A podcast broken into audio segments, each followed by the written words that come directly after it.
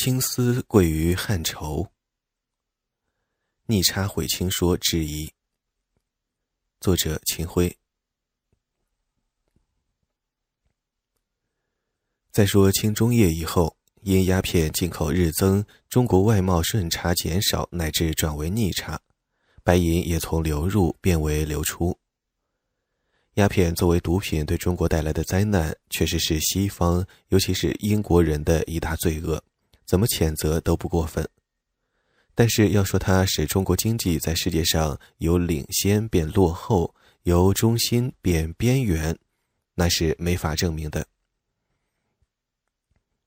首先，清代打击贩毒理所当然，禁烟失败令人心痛，但要说贩毒就能搞垮一个像中国那样体量巨大的国家，也太夸张贩毒的本事了，不是吗？今天美国的毒品泛滥一点不亚于当年的大清，而且向美国贩毒的大毒枭也是外国，如墨西哥、哥伦比亚人等。但似乎没谁相信这些国家存在着想用毒枭搞垮美国的国家阴谋。美国也在打击贩毒，由于种种原因，实际上也遇到了禁烟失败。但恐怕没谁会相信，美国让毒品弄得由领先变落后，由中心变边缘。如果美国衰落了，肯定有别的原因，毒品的作用在这方面应该微乎其微。具体而言，如果说鸦片输入前中国对外多卖少买，贸易顺差很大，就表明外国工业品竞争不过中国产品。那么，鸦片输入也并没有改变这一点。即便在鸦片战争以后的半个多世纪里，中国进口工业品仍然很少，顺差变逆差，仅仅是因为中国人多买了鸦片。如果外国工业品在华卖不动，而中国货却在西方畅销，就证明中国产业先进，那中国岂不是一直到甲午战争都保持了先进吗？事实上，鸦片战争后因开放通商，中国传统商品出口比战前还明显增加；而禁烟失败后，中国自产鸦片渐兴，逐渐形成了进口替代。鸦片输入不久就转为下降，因此在这半个世纪中，中国的外贸逆差还明显缩小了，乃至出现贱货顺差。而如果除去鸦片贸易，仅就一般商品贸易而论，则明清以来一直顺差的局面，直至鸦片战争时并无改变。鸦片战争后，此种顺差且有增无减。就在甲午战争前夕，这种顺差还呈急速上升之势。从1891至1895年。即使包括鸦片进口在内，中国的全部外贸顺差仍然从五点六、七点六、八点五、十三点三，一路攀升至十四点三百万海关两，年均增长百分之二十六点四之多。而如果除去鸦片贸易，则一般商品贸易顺差更从一八九一年的三十四点五增至一八九四年的四十六点七百万海关两。见陈征平，一八九五至一九三六年中国国际收支研究。顺差占出口值的比重则从百分之二十八增至百分之二十九点一。这就是说，直至甲午战争那一年，外国每购买一百元的中国出品商口，就有近三十元无法用他们自己的一般商品。包括工业品来交换，而必须借助于特殊支付手段，白银或鸦片。与以前的区别仅在于，这些特殊支付手段过去是无害有益的白银，现在则部分代之以有害的鸦片。但是，西方工业品乃至其他制成品在中国无销路，或者用有些人的话说，无法与中国产品竞争。则与前毫无区别。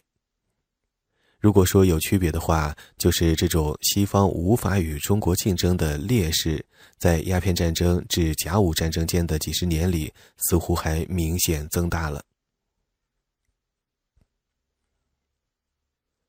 再就经济总量而言，鼓吹白银时代中国如何了得的人，往往喜欢引证 A 麦迪逊那个不知如何算出的数字。说中国 GDP 在一八二零年占世界的近百分之三十，比今天的美国还牛。而后来的变化似乎只是西方用鸦片替代白银支付了逆差。西方这么做当然很可恶，可是从数字看，鸦片替代白银是不会影响 GDP 统计的。我们知道，一八二零年后，西方列强的经济尽管向好，但那时不会有因从农业社会一下子跨过几个产业革命的后发优势，和全球化中八方引资、四海收货所导致的奇迹。经济年增长率超过百分之二就很不错了。而中国经济尽管老态龙钟，从一八二零年到太平天国大乱前，似乎也没有遭遇重挫。那么，中国经济在世界上的地位比今天的美国还牛。假如是真的，这种状态至少在弘扬之乱前应该大体如故。但这符合常识吗？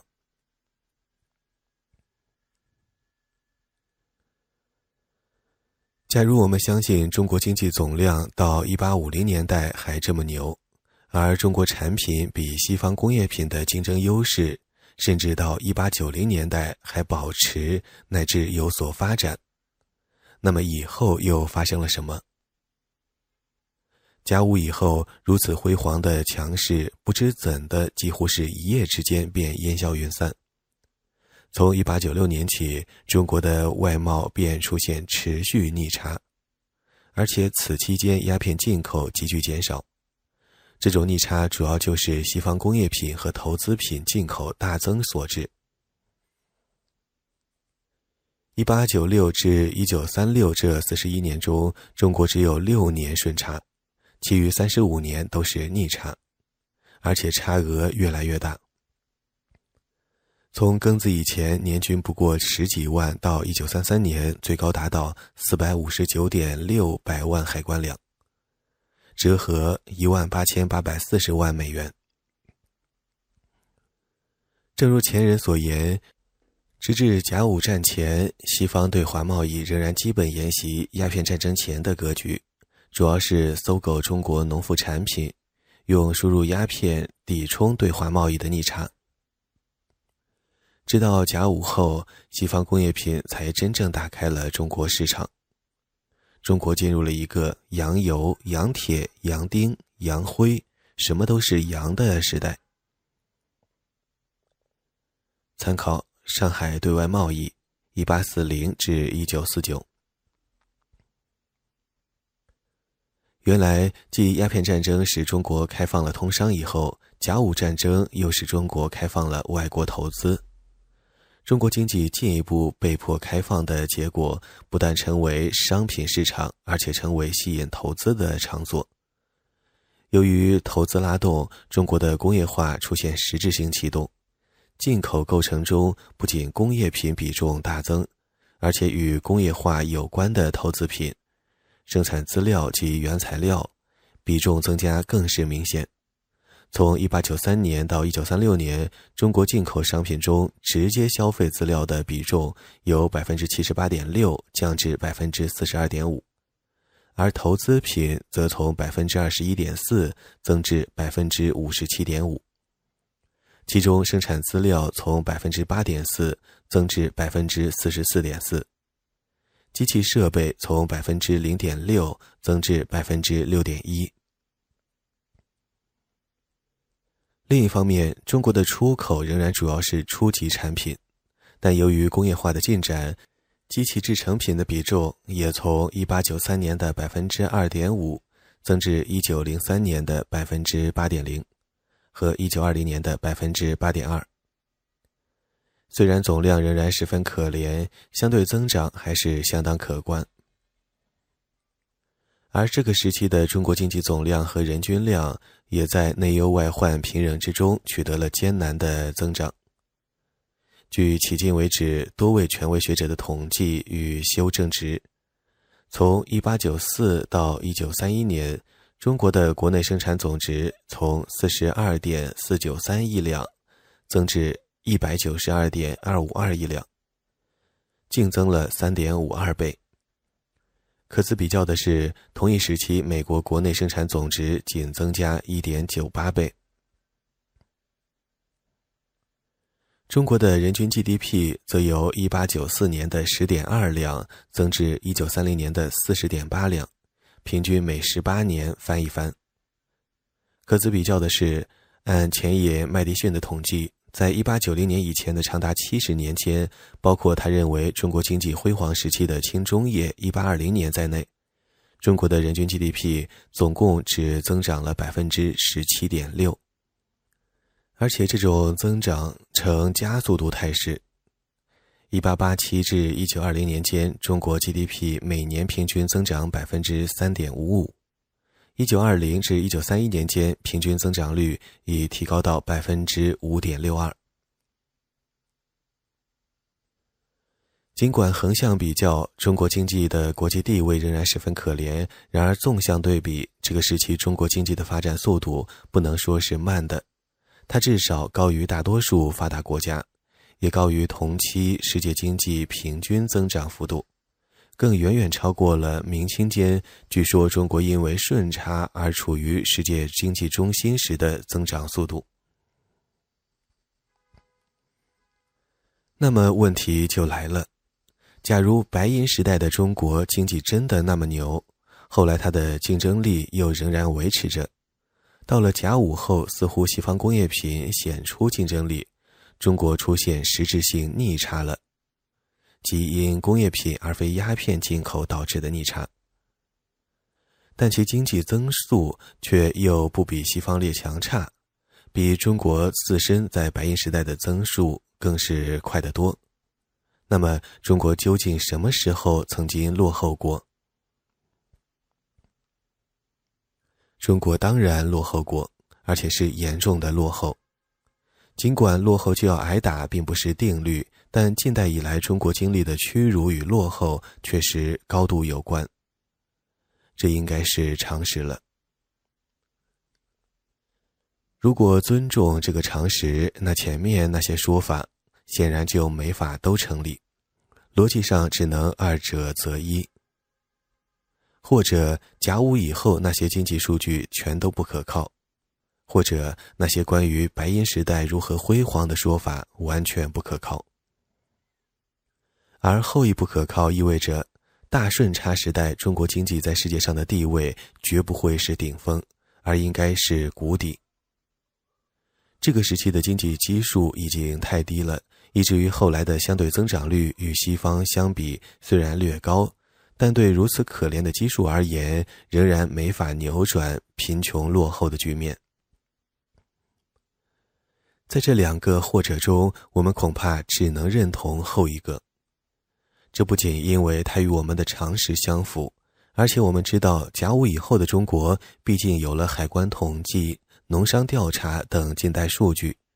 就是再不准确，也比麦迪逊在完全没有近代统计依据的情况下，依靠间接而又间接的推测给出的1920年图景可信得多。其实这也符合我们在中国历史长河的考察中得到的认知，与汉唐宋元那时富国的逆差形成对照。所谓明清的白银时代，其实是一种穷国的顺差。我不相信那种近年来盛行的说法，似乎明清时中国人的消费已经丰富到了看不上任何进口商品的程度。我也不相信改革前的流行解释，那时强调清代是自然经济，国人的消费虽然不丰富，但他们是习惯了自给自足的，对舶来品没有兴趣。自然经济能解释明清旺盛的出口。解释，一个基本不产银的大国，居然会用输入的白银作为主要货币吗？当然，与现代发达的市场经济相比，也可以说那时是自然经济。但汉唐宋元难道不是吗？如果汉唐宋元的国人对进口货有相对旺盛的需求，如果旧大陆在相对处于草莽状态的新大陆还能找到强劲的需求，而且很多需求如咖啡、烟草等还是新出现的。如果连中国人都对新大陆的新东西有旺盛的需求，如土豆、玉米、辣椒、烟草等明朝时从新大陆传入的农产品，其普及速度相当惊人。当然，这些东西只要引种就能自产，不需要持续的进口购买力。凭什么说明清时代国人对无法引种的东西就不会有新需求了呢？比如，明清人不喝咖啡，是因为他们没喝过，不习惯吗？他们过去也没用过鸦片，为什么对鸦片就会有需求？显然不是明清人不求新奇，而是购买力障碍的作用。购买力不足影响人们消费咖啡，但不影响消费玉米，因为玉米引种自产实现了进口替代。也不影响消费鸦片，因为鸦片的可恶就在于它一旦成瘾，就买不起也得买的。经济学告诉我们，只要有购买力，理性的需求其实是可以创造的；而成瘾的鸦片这类非理性需求，则没有购买力也可以创造。所以，与其说明清时代西方的工业品没有竞争力，而汉唐宋元时代，国人面对的安西、大宛、女真、南阳等地，就有更具竞争力的先进产品。吴宁说，明清时国人对舶来品的购买力，已经远不及汉唐宋元。这也就可以理解，为什么汉代所谓的丝路，其实基本不出口丝，只出口加工好的、附加值更高的绸。其薄增，却仍然会出现显著的贸易逆差。而清代生丝是第一大输出品，西方当时已有原料靠进口的丝织工业，从中国进口的低附加值原料丝已经远多于制成品绸，却还会产生高额顺差。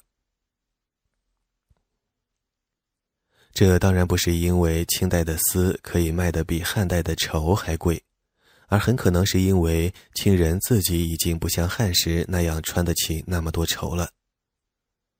这一方面使中国有更多生丝可售，另一方面却买不起昂贵的进口纺织品。汉唐宋元人在域外的买买买，已经变成了明清人的多卖少买。联系起前述的罗马帝国鼎盛时的逆差和中世纪蛮荒俄罗斯的顺差，其实这里还有许多值得探究之处。好了，针对顺差崇拜说了这么多，这当然不是为了反过来鼓吹逆差崇拜。所谓富国的逆差和穷国的顺差，也只是一种现象的描述。并不是说富国必定会有逆差，而穷国一定是顺差。相反的事例也是不难找到的。其实，造成一国在国际贸易中多卖少买，还是多买少卖的原因有很多，顺差与逆差的利弊也不能一概而论。下面我们再来讨论一下导致逆差或顺差的各种机制。朗读者：宁静的童年。